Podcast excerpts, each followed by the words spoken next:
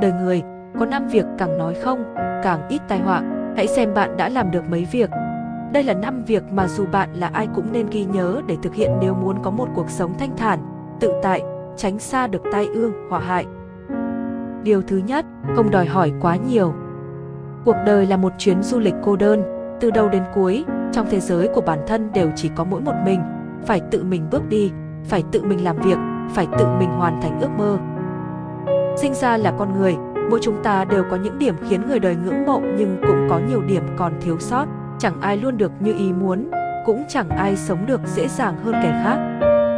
Trong cuộc sống có quá nhiều phiền muộn và rắc rối, giờ này không phải người khác mang đến lo âu và đau khổ cho chúng ta mà chính thái độ và tâm trạng của chúng ta quyết định việc này. Nếu như chúng ta đòi hỏi quá nhiều, cuộc sống sẽ càng phiền muộn.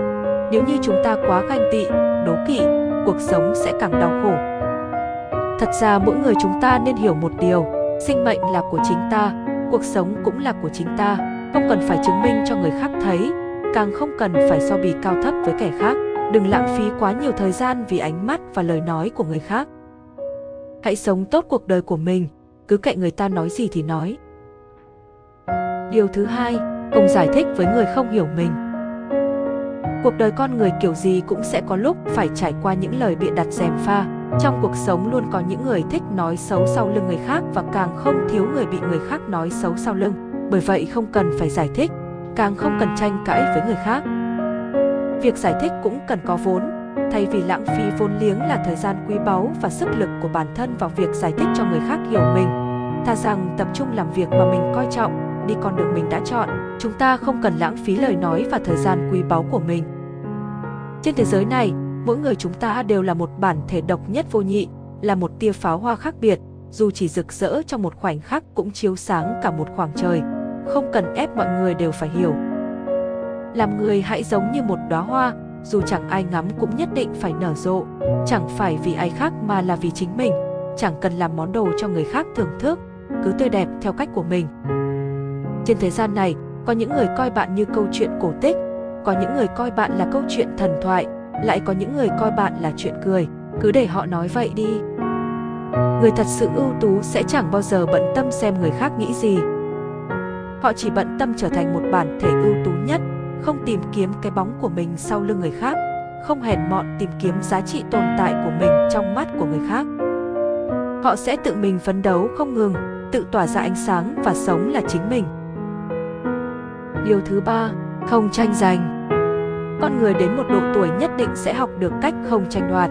Cuộc đời cứ phải tranh qua tranh lại làm gì? Tới cuối cùng có thứ gì là của bạn và bạn có thể mang theo thứ gì. Đừng tranh giành, Thứ gì đã là của bạn thì chẳng phải tranh, bởi trời đã định sẵn, thứ không phải của bạn, dù có tranh cũng không được, vậy hà tất phải đòi hỏi quá đáng. Điều thứ tư, không tranh cãi. Đối mặt với loại người ngang ngược vô lý, lùi một bước là cách để đôi bên cùng yên ổn, cũng là cách để bảo vệ bản thân. Dù có lời lý lẽ ra tranh cãi thì cũng chỉ khiến mình phiền lòng, mất hứng, cuối cùng kẻ đó vẫn coi trời bằng vung, thậm chí gây nên ảnh hưởng không tốt đối với cuộc sống của mình. Người xưa từng nói, mười người biết điều cũng không thắng nổi một kẻ ngang ngược, bởi vậy cần gì phải tranh cãi đúng sai với kẻ ngu dốt. Có đôi khi giải thích trong tuyệt vọng sẽ khiến bạn nhận ra khoảng cách giữa người với người là gần ngay trước mắt lại xa tận chân trời. Không tranh cãi là biết cách giữ mồm miệng, biết bảo vệ tâm hồn mình.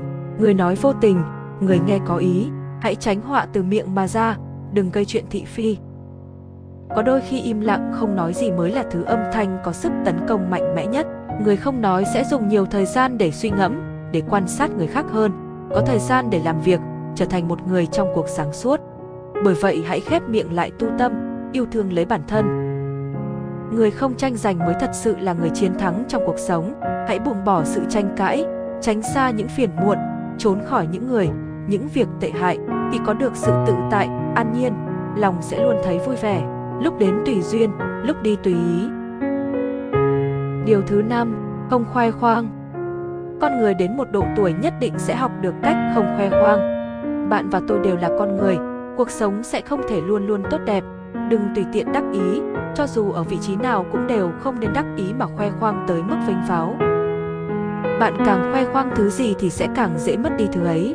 Vào thời điểm bạn bộc lộ tài năng của mình, đó có thể cũng chính là lúc kẻ khác ghen ghét bạn. Kẻ tiểu nhân thường dễ ra tay vào những lúc bạn đắc ý mà mất cảnh giác nhất. Bởi vậy, chúng ta nên học được cách giấu mình, không khoe khoang. Người đời thường nói, núi cao còn có núi cao hơn. Làm người nhớ đừng khoe khoang, kiêm tốn sẽ giúp bạn bay cao hơn, khiêm nhường sẽ giúp bạn đi xa hơn. Con người đến một độ tuổi nhất định sẽ học được cách không tranh cãi, thản nhiên hòa nhã nói chuyện, bình tĩnh điểm nhiên chấp nhận, mỉm cười ung dung cho qua. Làm người cứ lo cho chính mình là đủ, thay vì thao thao bất tuyệt tranh cãi, hãy cứ yên lặng rèn luyện bản thân, cứ lặng lẽ làm tốt việc của mình, hoàn thiện chính mình, đó mới là việc nên làm nhất.